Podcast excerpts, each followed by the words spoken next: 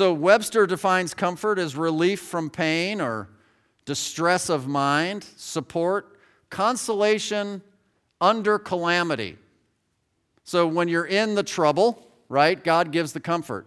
That's what we're going to see today. In other words, you could define comfort in the context of what it is the absence of. It's the absence of fear. It's the absence of trouble or tribulation or distress or fighting or frustration. And that's all true. But if we're really going to get the best definition that we can possibly get, we're going to get it from the Bible. Amen? And so we're going to look in John chapter 14 and verse number 16, because you can't talk about comfort and not go to John chapter 14, where Jesus says, "And I will pray the Father, and he shall give you another comforter." And that comforter, notice, is capitalized because it's a person. It says that he, the comforter, that he may abide with you forever. Well, who is he? Well, the Bible defines it for you. You don't have to wonder. You keep reading down to verse 26, and it says, "But the comforter, which is the Holy Ghost, whom the Father will send in my name, he shall teach you all things and bring all things to your remembrance, whatsoever I have said unto you." So real godly comfort, well, it comes from God himself. It comes from the person of the Holy Spirit indwelling your life as you have surrendered to him your entire life and soul. You want some more info on this? You can read in John chapter 15 and John chapter 16. Let's just look at 16:7. John 16:7, "Nevertheless, I tell you the truth. It's expedient for you," Jesus says to his disciples, "that I go away. For if I go not away, the Comforter will not come unto you. But if I depart, I will send him unto you." And so we understand what this is all about. By the way, before we do that, can I just mention to you that this is yet another of many, many endless places where the King James translators did such a superior job to the translators of other versions of the Bible, because in your King James Bible only, it uses the word comforter, whereas other versions of the Bible will say helper or advocate. You can have a helper that offers no comfort. You can have an advocate that offers no comfort, you see. But this Bible makes it very clear that the Holy Spirit is to be known as the comforter, right? And the thing that Jesus is speaking of when he's talking about the coming of the comforter, doctrinally, most of you Bible students are aware, that's the coming of the indwelling Holy Spirit at the day of Pentecost, after his death, burial, resurrection, and ascension up into heaven, the day of Pentecost, 50 days after the Passover, Acts chapter 2, the Holy Spirit comes down and begins to indwell and seal all true believers in the Lord Jesus Christ. Doctrinally, that's what he's speaking of in John 14 and 15 and 16. But inspirationally, practically, as we can make application to our daily lives, I want you to see that according to the words of Jesus Christ, God's comfort is made available to you only after a crisis of sorts. Jesus announces, "I'm going away." And don't you know those disciples were like, what do you mean you're going away? And they begin to enter this crisis of mind. Jesus is leaving. And he's like, no, that's okay. There's comfort coming afterwards. And can I just tell you, in Christian ministry, there's no shortage of crises. Because ministry is taking the Word of God and dealing with people, and people are by nature sinful and problematic. We all are. And ministry exists to help people who are in trouble, right? 2 Corinthians is all about ministry. And so we wouldn't be surprised to see that the whole book of 2 Corinthians begins by explaining comfort. Chapter number 1, verses 3-6, "Blessed be God, even the Father of our Lord Jesus Christ, the Father of mercies, and the God of all comfort, who comforteth us in all our tribulation." You see the association? "That we may be able to comfort them which are in any trouble." How? "By the comfort wherewith we ourselves are comforted of God. For as the sufferings of Christ abound in us, so our consolation also aboundeth by Christ. And whether we be afflicted, it is for your consolation and salvation, which is effectual in the enduring of the same sufferings, which we also suffer. Or whether we be comforted, it is for your consolation and salvation. There's a lot of comfort being emphasized in chapter number 1 as we kicked off this study talking about how ministry brings suffering. And whenever there's suffering, well, God is going to also balance that out with comfort. So the book begins with comfort, the book on ministry, and the book on ministry ends with comfort in chapter number 13. And verse 11, it says, "Finally, brethren, farewell. Be perfect. Be of good comfort. Be of one mind. Live in peace. And the God of love and peace shall be with you." And we'll get to study in that in detail when we get to chapter 13 at the end of this study sometime later this year. But in today's study, the title that I've given the message is Finding Comfort in Ministry. And that really is the theme coming through this chapter, Finding Comfort in Ministry. And in fact, it's so critically important because if you can't find comfort in ministry, you're going to get burned out. And if you're just going to get burned out and look at the circumstances, you're going to quit. And it's going to be hard for you. But before we get into the details of how exactly we can find comfort in ministry in these 3 points of our study today, can I just kind of give a quick disclaimer? I feel impressed to kind of make this point of clarification before we go on. Some of you are nervous already.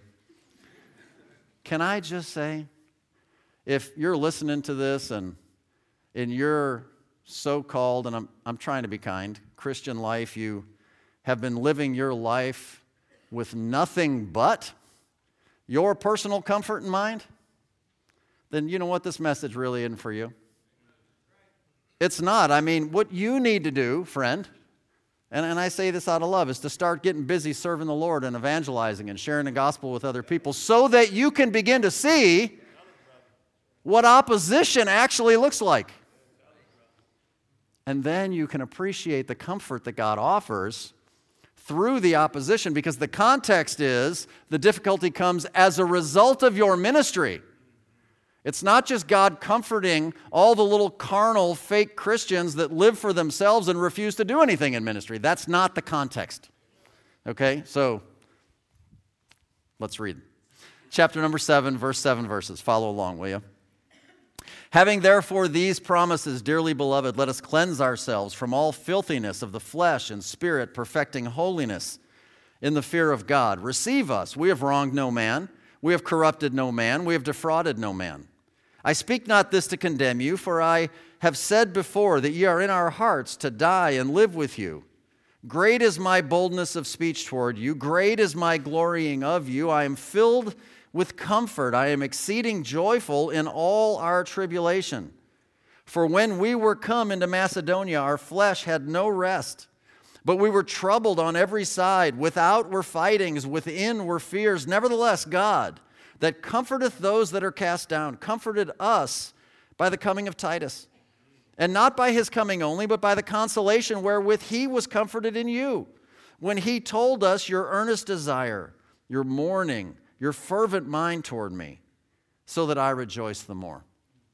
Let's pray together. Let's ask God to be our teacher, and then we'll jump into our outline. Heavenly Father, as we look into this passage, Lord, I pray that your Spirit indeed would do what you have promised that you would do, that you would teach us the truths of your word. We surrender our lives to you. We ask you to come and just to fill us and to speak to us through your word.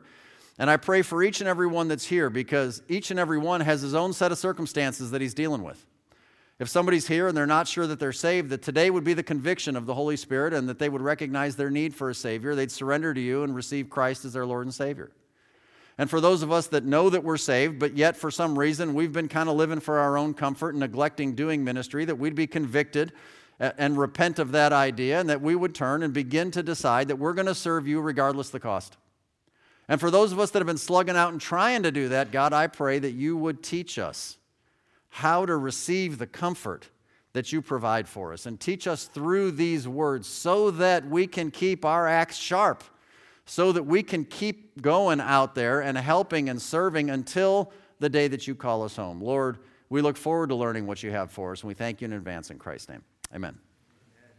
All right, the first thing that we're going to see, point number 1 in your outline, is separation from sinners. Verse number 1, separation from sinners. And I would say that this is the very first level of beginning to acquire God's comfort into your heart and into your life. I would also say that separation from sinners should be the easiest possible way to make such an application. Verse number 1, chapter 7, verse number 1 starts with this phrase, having therefore these promises. Well, anytime it says having therefore something, you have to go back and find out what he's talking about. In this case, it's just the two previous verses at the end of chapter number 6. So verses 17 and 18, wherefore come out from among them and be ye separate, saith the Lord, and touch not the unclean thing. And here's some promises.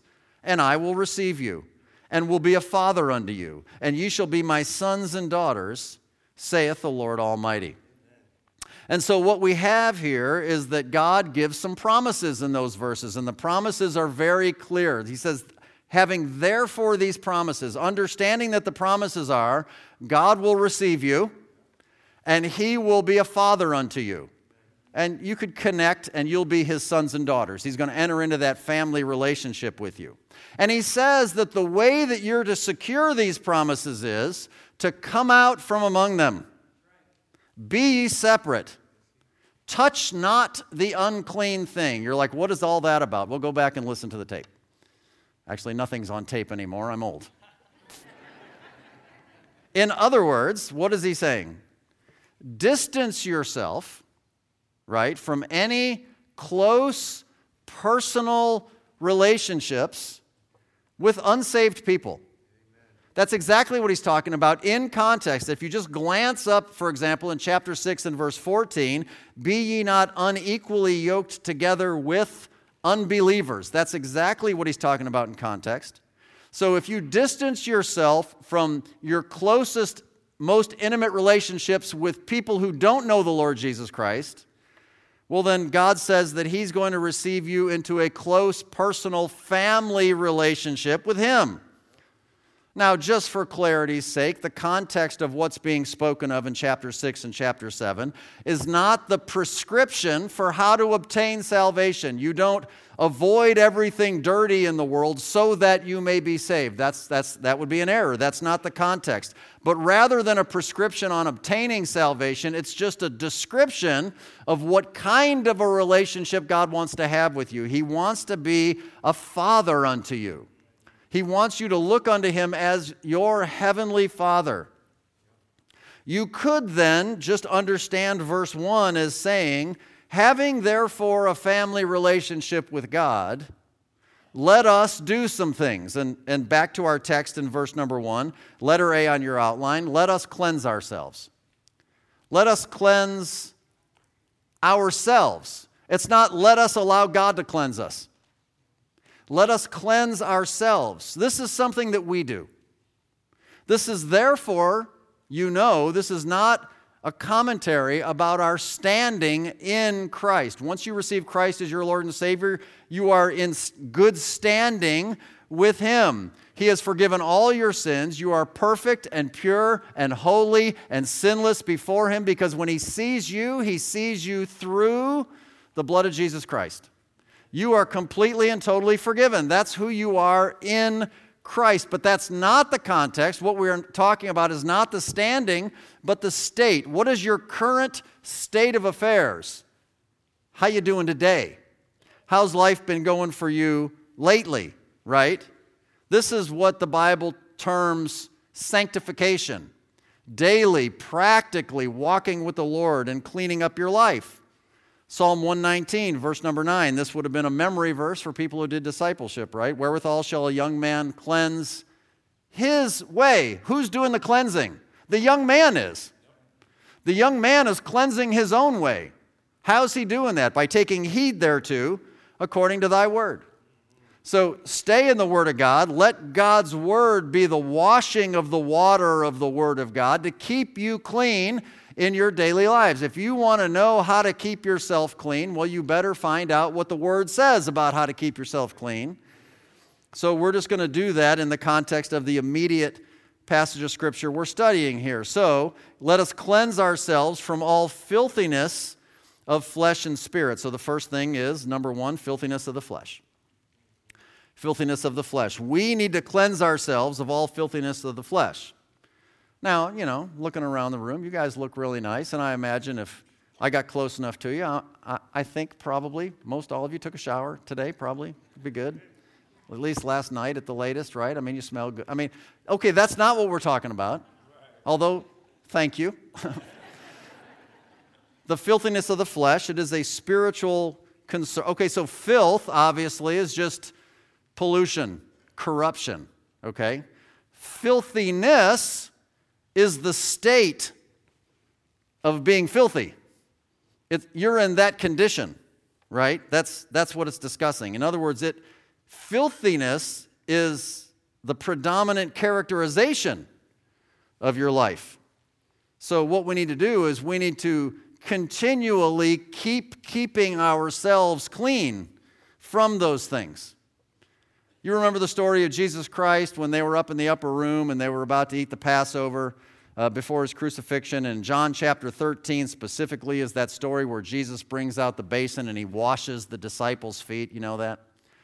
And he goes around and he says to Peter, you know, he's washing everybody's feet and they're freaking out like, Jesus washing my feet, what's going on? And Peter's like, no, Lord, you're not going to wash my feet. And the Lord says, man, Peter, if I don't wash your feet, you're going to have nothing to do with me. And he's like, well then, give me the bath. I mean, let's just pour it on. Head to toe, let's wash it all. And he's like, look, Pete, seriously, you just don't get it. You're already clean. You just need to keep your feet clean. And you need me to help you get that done. Okay, so this is the kind of thing we're talking about because Pete, he's already a believer in Jesus Christ. He's already clean, right, if we're going to make a spiritual comparison. But walking through this filthy world day by day, you need to make sure you wash your feet. You need to make sure you get the little accounts with God that you mess up walking through this world taken care of, or else you'll have no part with Jesus, no fellowship with Jesus Christ. And that's the idea that he's talking about. So filthiness of the flesh, well, the Bible has a lot to say about the flesh, right? We could say that that's outward filth. And actually, that's pretty easy to define, isn't it? Because these are the things that come into your life when the filthy works of your flesh are manifest outwardly in your life, when you allow that to happen. And there's a lot of places we could go, and I don't want to take a lot of time, but Galatians chapter 5, verses 19 to 21 is probably as easy as any, where it defines for us what it calls the works of the flesh. And Christians are not immune to such things. It says, now the works of the flesh are manifest, which are these? And it gives this terrible list. Adultery, fornication, uncleanness, lasciviousness, idolatry, witchcraft, hatred, variance, emulations, wrath, strife, seditions, heresies, envyings, murders, drunkenness, revelings, and in case I didn't think of one, and such like. And such like. Of the which I tell you before, as also told you in time past, that they which do such things shall not inherit the kingdom of God. And so he gives this list of manifestations, things that are outwardly manifested through a life that is controlled by your flesh, your sinful old man. If you took the time and check me on it, you'll find that there are 17 items specifically listed. And then the one catch-all, and such like. That would be 18. 18 is 6 plus 6 plus 6, but I'm sure that's just a coincidence. My question for you is this. Are any of those characteristics present in your life? Look close, because some of them are a little sneaky. Some of the big ones, you're like, yeah, I don't do that, but some of them, you might really need to look. Are any of these things present in your life? If so, you clean it up. That's what he's saying. Cleanse ourselves. You clean it up. You recognize that these things are being manifested in your life. That's real easy. Just stop it. Just stop it. Don't quit praying about it. Quit talking about it. Just stop it. That's what he says. Let us cleanse ourselves of all filthiness of the flesh. Face it, that's no way for a Christian to live. And if a Christian finds himself living in habitual outward filth and sin, well, you know what he doesn't have? He doesn't have the comfort of the Comforter. That's what he doesn't have. All right, let's go to the next one, the filthiness of the Spirit.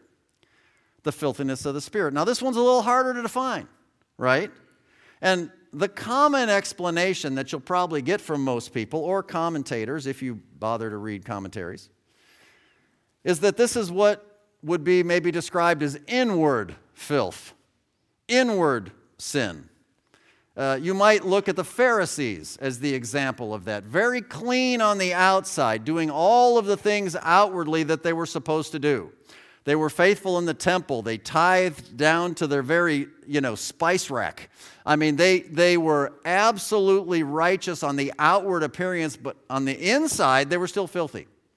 They were hypocrites, right? So you may not necessarily do outwardly noticeable acts that everyone would recognize as sinful, but maybe you're just lazy. Maybe you're stubborn. Maybe you're rebellious in your heart. Maybe you're self-righteous. Maybe you're judgmental. Maybe you're a glutton. Maybe you're indifferent.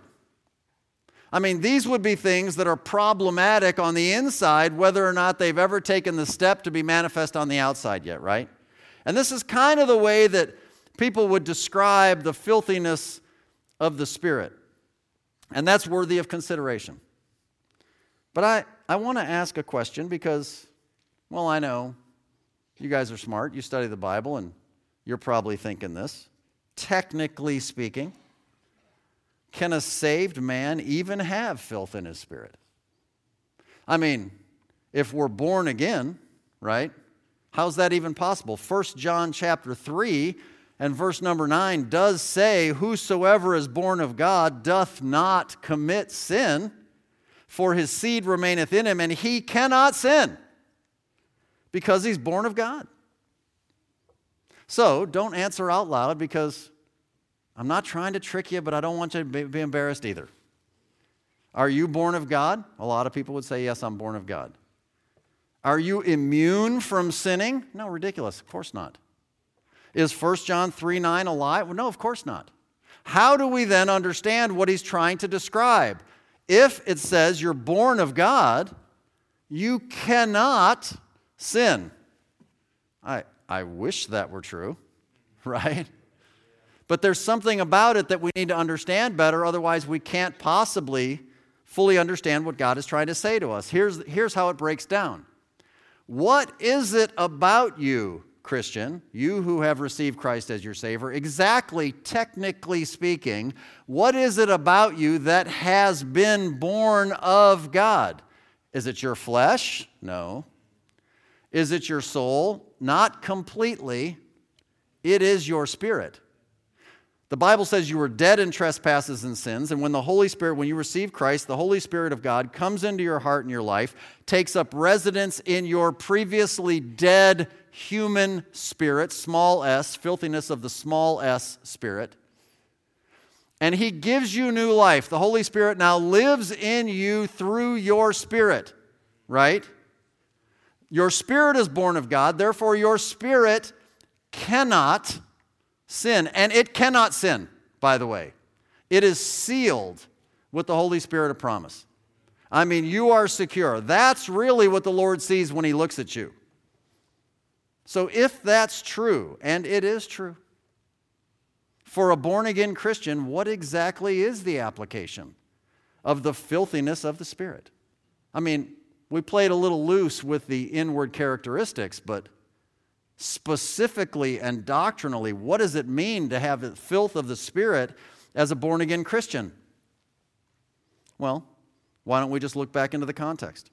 Because the context comes directly from chapter number 6. And therefore, what it has to be is, it has to be the filthy spirits of the unsaved people that you're allowing into your life through your close personal relationships. They're the ones who have filthy spirits because they're separated from God, not you, right? And so what you need to do is you need to cleanse yourself from them. In other words, you need to be separate from such influences. Cleanse yourself, distance yourself from those with filthy spirits. And then, in so doing, we continue in verse 1, letter B in your outline, perfecting holiness. Perfecting holiness in the fear of God. Now, we know that the word perfect or perfecting in your King James Bible never means sinless. It just means complete. It means mature, right? And so, with this understanding, once we are to take the steps of biblical separation from sinners, from lost people, in the context of intimate relationships. Don't get me wrong. Our ministry is to reach out to lost people. The point is we don't invite them in to pollute our lives. Once we take those steps and we keep working on that, well, we keep doing that until our holiness is complete, until our holiness is mature. Again, you could look at it as progressive holiness. Perfecting holiness in the fear of God. The Bible word I said before for this phenomenon theologically is sanctification. It's sanctification. Now, let me remind you of what we shared in the introduction. Comfort from the Lord comes from the Comforter, right? The Holy Ghost. And that only comes in your life as you walk with Him. So John reminds us in 1 John chapter 1, verses 5-7, this then is the message which we've heard of him and declare unto you, that God is light, and in him is no darkness at all. If we say that we have fellowship with him and walk in darkness, we lie and do not the truth. But if we walk in the light, as he's in the light, we have fellowship one with another, and the blood of Jesus Christ, his Son, cleanseth us from all sin. You can be a born-again Christian, and you can walk in the filth of the power of the flesh, and you don't have fellowship with the Lord Jesus Christ at any moment that you're doing that. And so if you're out there saying that you have fellowship with the Lord, it doesn't say relationship, it doesn't say salvation, it says fellowship. If you're saying you're walking with the Lord and you're walking in darkness, while clearly the Lord only walks in light, well, the thing that you said is a lie. Your fellowship is fake. It's not real. You don't actually have fellowship with Him. It's your wish list maybe, but you haven't done it. You've got some work to do. You've got to cleanse yourself. You've got to perfect your holiness. You've got to walk in the light, right? And the fact is, you'll never have comfort in ministry if you continue to associate with lost sinners on a personal level on a regular basis. You'll always be double-minded. You'll always be confused. You need to be separate from them. You need to come out of the darkness and into the light where the Lord is. And when you do that, He's going to develop that close fellowship to the point of making it like a family relationship. And that's where we're going in point number 2. Because if we really have a family relationship with God as our Heavenly Father, then we should have, point number 2, solidarity with the saints. Now, this is the second level. It's a little bit harder than just distancing yourself from the bad guys. That's easy. And in this section, verses 2, 3, and 4, there is only one command, and that's receive us. Receive us. That's what Paul says that they're to do. Receive us. Now, under the inspiration of the Holy Spirit, Paul gives this command. Receive us. Why would that be a problem? Why would the Corinthians have a problem receiving the great apostle Paul? Well, don't forget that the Corinthians kind of got their feelings hurt when Paul wrote 1 Corinthians. 1 Corinthians is a book of many rebukes. It corrects many errors, right? And so they kind of got their feelings hurt when Paul wrote that first letter. In fact, you can glance down in 2 Corinthians 7 to verse number 8. We'll get to this next week. He says, "For though I made you sorry with a letter, I do not repent, though I did repent. For I perceive the same epistle hath made you sorry, though it were but for a season." And we're going to talk about biblical sorrow next week. But I want you to see that he's still referencing the fact that they're a little twisted about the fact that he had to get up in their grill a little bit and straighten them out. They just didn't really love that. I mean, who really loves it? In verse number 4, he calls it great boldness of speech. And we've seen already in this study, Paul was a plain talker, waist high, right across the plate. He didn't mince words. He didn't flower it up. He just told it like it is. And he left it to you to deal with it. Not everybody's wired that way, but if you meet people who are wired that way, just know that doesn't necessarily mean they're mean-spirited. They might be loving you very much, as we see Paul testify of his motives coming through. In fact, he assures them in verse number 2, I have wronged no man in the way I presented to you the truth and your error, by the way. I've corrupted no man. I have defrauded no man. Which is true, because what Paul did in 1 Corinthians was completely and totally under the inspiration and direction of the Holy Spirit of God. So he did it in the power of the Holy Spirit. And he defends this over and over because he finds himself having to defend it over and over, because when you take stands for God and for His Word and for righteousness, it's not just lost people that don't like hearing about their sin. It's saved people who don't like hearing about their lack of holiness. And it's the brethren that'll stab you in the back when you're not looking if you're not careful. And so Paul defends himself over and over. 2 Corinthians chapter 1 and verse 12. For our rejoicing is this, what? The testimony of our conscience. That in simplicity and godly sincerity, not with fleshly wisdom, but by the grace of God, we've had our conversation in the world and more abundantly to you, Word. Look, my conscience testifies. I'm clean before the Lord on this thing. I have meant no harm to anybody. 2 Corinthians 4:2, but have renounced the hidden things of dishonesty, not walking in craftiness, nor handling the Word of God deceitfully, but by manifestation of the truth, commending ourselves to every man's conscience in the sight of God. Our conscience is clean. We're giving you the truth of God's Word, and your conscience should bear witness to that. 2 Corinthians 6, verses 3 through 7, giving no offense in anything. Talking about his personal life. Why? That the ministry be not blamed. But in all things, approving ourselves as the ministers of God. And so sometimes proving yourself as the minister of God includes things like in much patience, in afflictions, in necessities, in distresses, in stripes, imprisonments, tumults, labors, watchings, fastings, and all the things that are in that list. Because ministry is tough. And the more you're going to be involved in Christian ministry, the more you're going to be that fish swimming upstream, the more you're going to find opposition.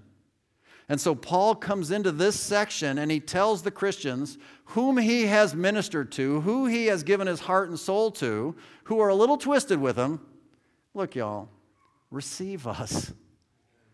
Solidarity. Let's get this thing right. Let's work on some unity. Let's get together in this thing. He didn't write what he wrote to them to condemn them. He wrote to them because he loved them. He wrote to them to help them. So the Corinthians shouldn't avoid Paul. That's what carnal Christians do when they're rebuked. They run and they hide and they gossip, and I'll show them and I'll never come again and I'll never. No, they should embrace Paul. They should receive Paul, right? Oh, and by the way, Paul, let's just put ourselves in the other guy's shoes for a second. Paul was holy and righteous and in the power of the Spirit and ministering to them and benevolent and all of these things. And they were the ones who were carnal as all get out. Paul received them. Let's go back to 2 Corinthians 6:17. Wherefore come out from among them and be ye separate, saith the Lord, touch not the unclean thing. God says, I will receive you.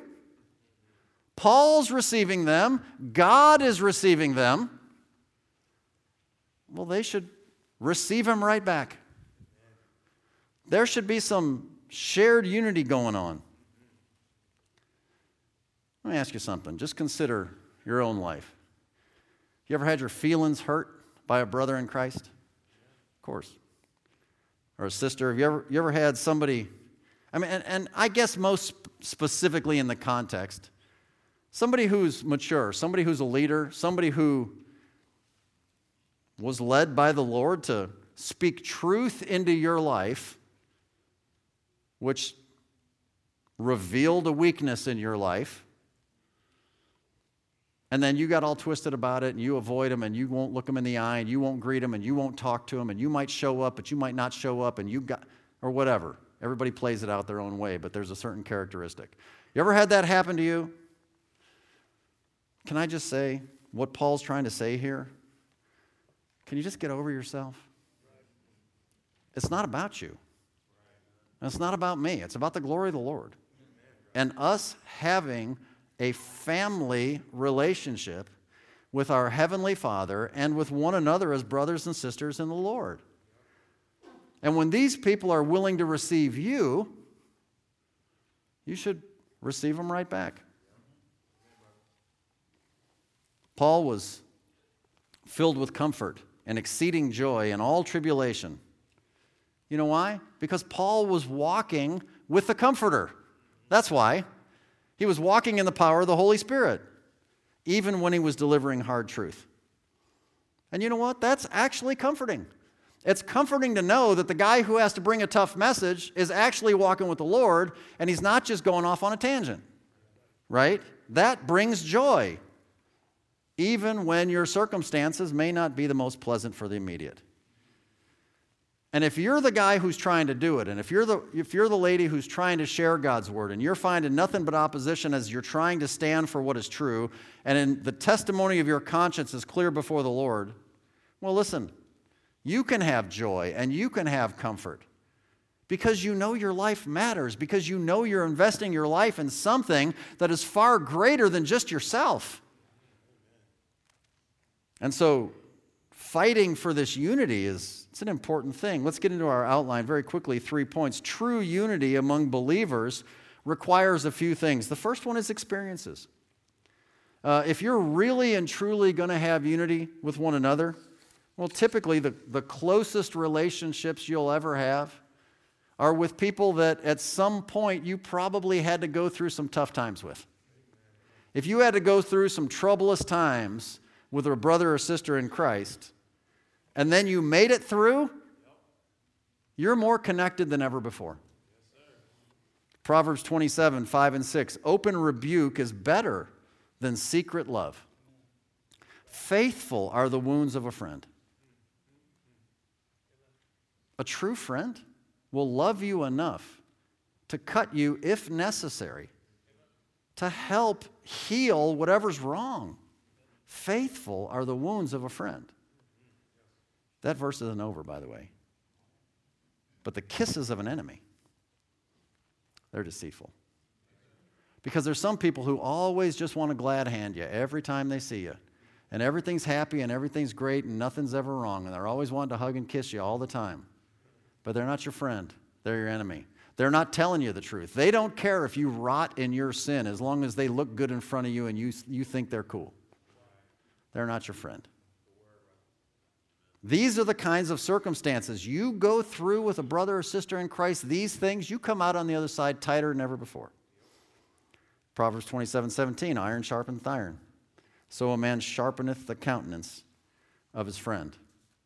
The sharpening of that iron usually means you're filing away little shavings here and there every time you take a swipe. And those little shavings are part of you that got to fall away. And you might not love it, but you come out better for it. So you got to share some experiences. And then you got to share some consideration. Listen, I'm not going to take a lot of time on this, but if you're not willing to give your brother in Christ the benefit of the doubt, you're never going to have unity with him. You need to think the best of others until you are absolutely proven that you can't do that. Give them the benefit of the doubt. And the last thing is acceptance. Because you should accept the person even when the moments are hard. That's what you need to do. Paul knew how to keep that balance. The Corinthians were family. And family can say the hard things. and still love and accept one another. That's what family does. Everybody's got a sibling or a cousin or somebody that's like, that guy kind of gets on my nerves. But he's my brother. But he's my sister, you know. I still love him. Kind of irritates me. I still love him. That's who we are. That's what we need to understand. And you'll never have comfort in ministry as long as you can't unite with the other members of your spiritual family. You keep holding that grudge. You'll never have the comfort. And you won't last. These are necessary skills. Otherwise, you're just going to be frustrated. All right, let's go into our third point, and that's security among servants. Last three verses. I'll say this is the third level, and I would say that by far it's the most impactful if you can pull it off. And by the way, I'm quite sure you can pull it off. This section begins with Paul describing the difficulty that he faced in Macedonia. It says in verse 5, when we were coming to Macedonia, our flesh had no rest. We were troubled on every side. Without were fightings, within were fears. Paul's ministering. This story, by the way, if you want to check it out, you go back into Acts chapter 16 and you can read it and you can find out all the details. Let me just give you a summary of what happened to Paul in his ministry in Acts chapter 16, right? So they're in Asia Minor, kind of over near where we would consider Turkey, and Paul gets a vision of a man in Macedonia saying, come over here and help us. So Paul and the guys that are with him, they pray about it, and they're like, yeah, I think God's calling us to go over to Macedonia and to help them out. There's ministry for us to do. So they pack up and they go to Macedonia. They head west. And once they get there, they meet a demon-possessed woman. She follows Paul and the guys around saying this. Listen. These are the servants of the Most High God, which show unto us the way of salvation. You think, wow, that's pretty good. Let's send her on ahead to be the forerunner and the announcer of what we're going to do, because we are the servants of the Most High God, and we do bring the word of salvation. And no, Paul understood that there was a demonic spirit inside of her, and he turns and he casts the devil out of her. Boy, that would be a good Bible study, wouldn't it? Can I just say, demons are very religious. Just leave it at that. Paul casts out the demon, and you know what happens as a result of that? A whole bunch of people in Macedonia lose their income source because they were, building idols and selling trinkets and doing different things, and they lost their ability to profit from dumb people when Paul starts casting the devils out of these people. So once they start losing their income, then they do what unsaved people do. They rise up in an angry mob and begin to riot. And they riot in the streets, and they take Paul captive, and they beat him, and then they throw him in prison. Paul says, when we were coming to Macedonia, our flesh had no rest. We were troubled on every side. Without were fightings. I ain't going to lie to you. Within were fears. It was getting dicey. So can I tell you, this is in your notes, ministry brings opposition, and opposition brings discomfort. I mean, who likes that? Who's just signing up for that on your next vacation? But can I say, don't let that stop you, because the story in Acts 16 isn't done yet. You keep going in Acts 16, and God miraculously delivers them out of the prison. And before the story's done, the Philippian jailer and his whole family get saved. Which may have been the whole reason that the Lord allowed it anyway, to get him in the prison to meet the jailer so the jailer could get saved. Who knows?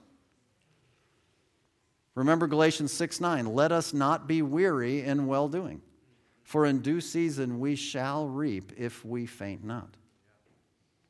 So Paul is our example in ministry. We've seen this over and over again. Because Paul experienced everything that you may experience. Are you discouraged? Do you feel the burden? Have you felt cast down? Has your personal ministry brought opposition to you personally? Listen to the psalmist, Psalm 42:5. Why art thou cast down, O my soul? And why art thou disquieted in me? Hope thou in God. For I shall yet praise him for the help of his countenance. Are you cast down? Are you disquieted? Are things rumbling inside of you? Hope in God. Hope for the help that He can offer. And when you do that, you'll understand what we read back in 2 Corinthians 4, verses 8 and 9. We're troubled on every side, yet not distressed. We're perplexed, but not in despair. Persecuted, but not forsaken. Cast down, but not destroyed. There's good news. Let's go back to our text in verse number 6. Nevertheless, God, comma, that comforteth those that are cast down, comma. That phrase describes who God is. God is the God that comforts people that are cast down. Amen? So, hang in there. How exactly does God do that? How does He comfort those that are cast down in ministry? Well, there's a couple of ways we'll look at quickly and we'll be done for today. The first is this, by sending reinforcements. He'll comfort you by sending reinforcements. If you find yourself in the category of a servant, now we talked about sinners and we just talked about general saints in the Lord, whether they're carnal or spiritual. Now we're talking about people who are really slugging it out in ministry. We're talking about the servants of God. We're talking about people who are going to the mats and they are doing it and they're putting the word out and they're being persecuted for it and they have difficulty coming. And God's going to send comfort. And He says in verse 6, He said, comforteth us. How? By the coming of Titus. Man, we were down. Man, we were distressed. Man, things were going tough. And you know how God comforted us? He sent a brother. He sent the right brother at the right time. Titus is a fellow laborer who understands the challenges. And he came to encourage Paul. You guys know how it goes. You go through a tough time. You go through difficulty in your life. You go through an illness or a loss of a loved one. You go through something really hard in your life. And a lot of people could come and talk to you and try and encourage you and console you, but the person who has the greatest consolation is the person that you know has already been through what you've been through. If they've been through what you've been through, you're more willing to receive it, aren't you? Because they know. And so God sends Titus, who is a fellow laborer in the gospel. Titus knows what all this is all about. What a blessing it is for other serving believers to come alongside and lift us up when we need it. That is one very important role of the body of Christ. That is why you should be a member of a good local church. If you want to be a member of this one, stick around for our meeting after this service is over. Like, you need to be a part of a church, and you need to be a faithful part of a church so that you're connected. Some people just show up in church, and they show up and they sit alone and they leave alone and they don't interact and they don't get involved and they don't do anything, and things go wrong in their life and they're like, where's the church? Well, we didn't even know you were here. I didn't know. Who are you? Be a part of us. Let's get involved. Let's serve together. You know what? People who are serving, when stuff's getting dark, you know what? Other people know it. And they'll come along and help you. This is a theme through the New Testament. Paul says in Ephesians 6, 21 and 22, but that ye also may know my affairs and how I do, Tychicus, a beloved brother and faithful minister in the Lord, shall make known to you all things, whom I have sent unto you for the same purpose, that you might know our affairs and that he might comfort your hearts. So the Ephesians were, they're a little freaked out. How's Paul doing? We're worried about Paul. I know what's going on with Paul. So I'll tell you what I'll do. I'll send a brother. And that brother can bring word. And he can let you know. And he can comfort your hearts. Because, well, the coming of a brother is the right time. That's a good thing. Philippians chapter 2 and verse 19. But I trust in the Lord Jesus to send Timotheus shortly unto you, that I also may be of good comfort when I know your state. You know what this is? This is the story of Jonathan and David. You know Jonathan and David in the Old Testament, right? David is serving under the wicked king Saul, and Saul's getting all twisted and demon-possessed, trying to kill David, throwing javelins at him and all this junk. And David runs out to save his life, and Saul's chasing after him with armies to try and kill him and all this sort of thing. 1 Samuel 23, 14 to 16, and David abode in the wilderness and strongholds and remained in a mountain in the wilderness of Ziph. And Saul sought him every day, but God delivered him not into his hand. And David saw that Saul was come out to seek his life. That's some trouble. And David was in the wilderness of Ziph, and David's hiding, man. He's just trying to survive. And what did God do? And Jonathan, Saul's son, arose and went to David into the wood. And what did he do? Strengthened his hand in God. Strengthened his hand in God. Man, David, the man after God's own heart. David, the guy that God used, right? And he would play the music and it would calm Saul down when he was freaking out. And David, the guy who's ultimately anointed to be the king that God wanted to be over all of Israel. David, who waited his turn and served Saul. David, who did all these things, got so down and discouraged. They're about to kill me. Jonathan came out, strengthened his hand in God. And those brothers, those sisters, they're priceless. They're priceless. One servant of God offering security to another servant of God. We need to be that for one another. We really do. They get comfort by sending reinforcements. They get comfort by sending reassurance. This is it. Verse number 7, and not by his coming only. It's not just because Titus showed up. I mean, I'm glad he showed up. Cool. But by the consolation wherewith he was comforted in you when he told us your earnest desire, your mourning, your fervent mind toward me, so that I rejoice the more. And I'm just going to wrap this up by saying, when Paul received news that the Corinthians had earnest, fervent desire and love and care for him, knowing the history wasn't always so wonderful, man, that was a huge comfort to him. People who I love, who at least temporarily were distanced, they were hurt.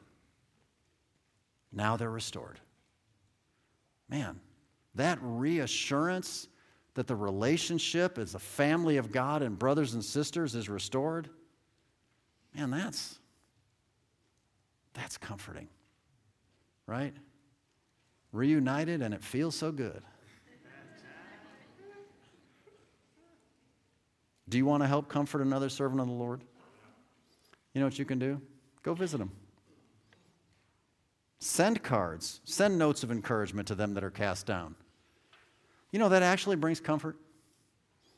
Don't underestimate the value that a good word can bring, that a kind gesture can bring. We do a lot of that in our life groups around here. I'm so thankful for that. Write and send cards and visit and help and encourage people. That means so much. I know that in our life group, we frequently send cards to whoever's down and out. And that one time when I was down and out and I had COVID and I was home, I got the card. It was my turn. But it wasn't just like, oh, that's what the life group does. No, that really meant something to me. It really did. Because I know the people are signing something. They're like, oh, man, pray for Jeff. That meant something to me. You can do that. Listen, everybody who attempts to minister for the Lord is going to get down from time to time. It just happens. And they need comfort from the Lord. And that comfort is going to come in three steps. You separate from sinners. You unite together with the saints. And then you gird up the other servants. That's what you do. So let me just ask you to consider for yourself. Have you been down lately? Because you need to remember what the Bible says in 1 Corinthians 10:13, that God won't let you get tempted beyond your ability to bear it. He will send comfort. And sometimes that comfort's going to come in the form of another brother or a sister. And so if you're doing okay and you're not currently in the state of, I'm kind of hurting, well, let me ask you this. Can you be that kind of a brother or sister to others when they're down? You see, the encouragement of a fellow worker can be the most comforting, encouraging thing, especially when the battle of ministry brings what seems to be endless troubles and difficulty. You need to have the comfort. And that's what chapter 7 is all about. Let's pray together.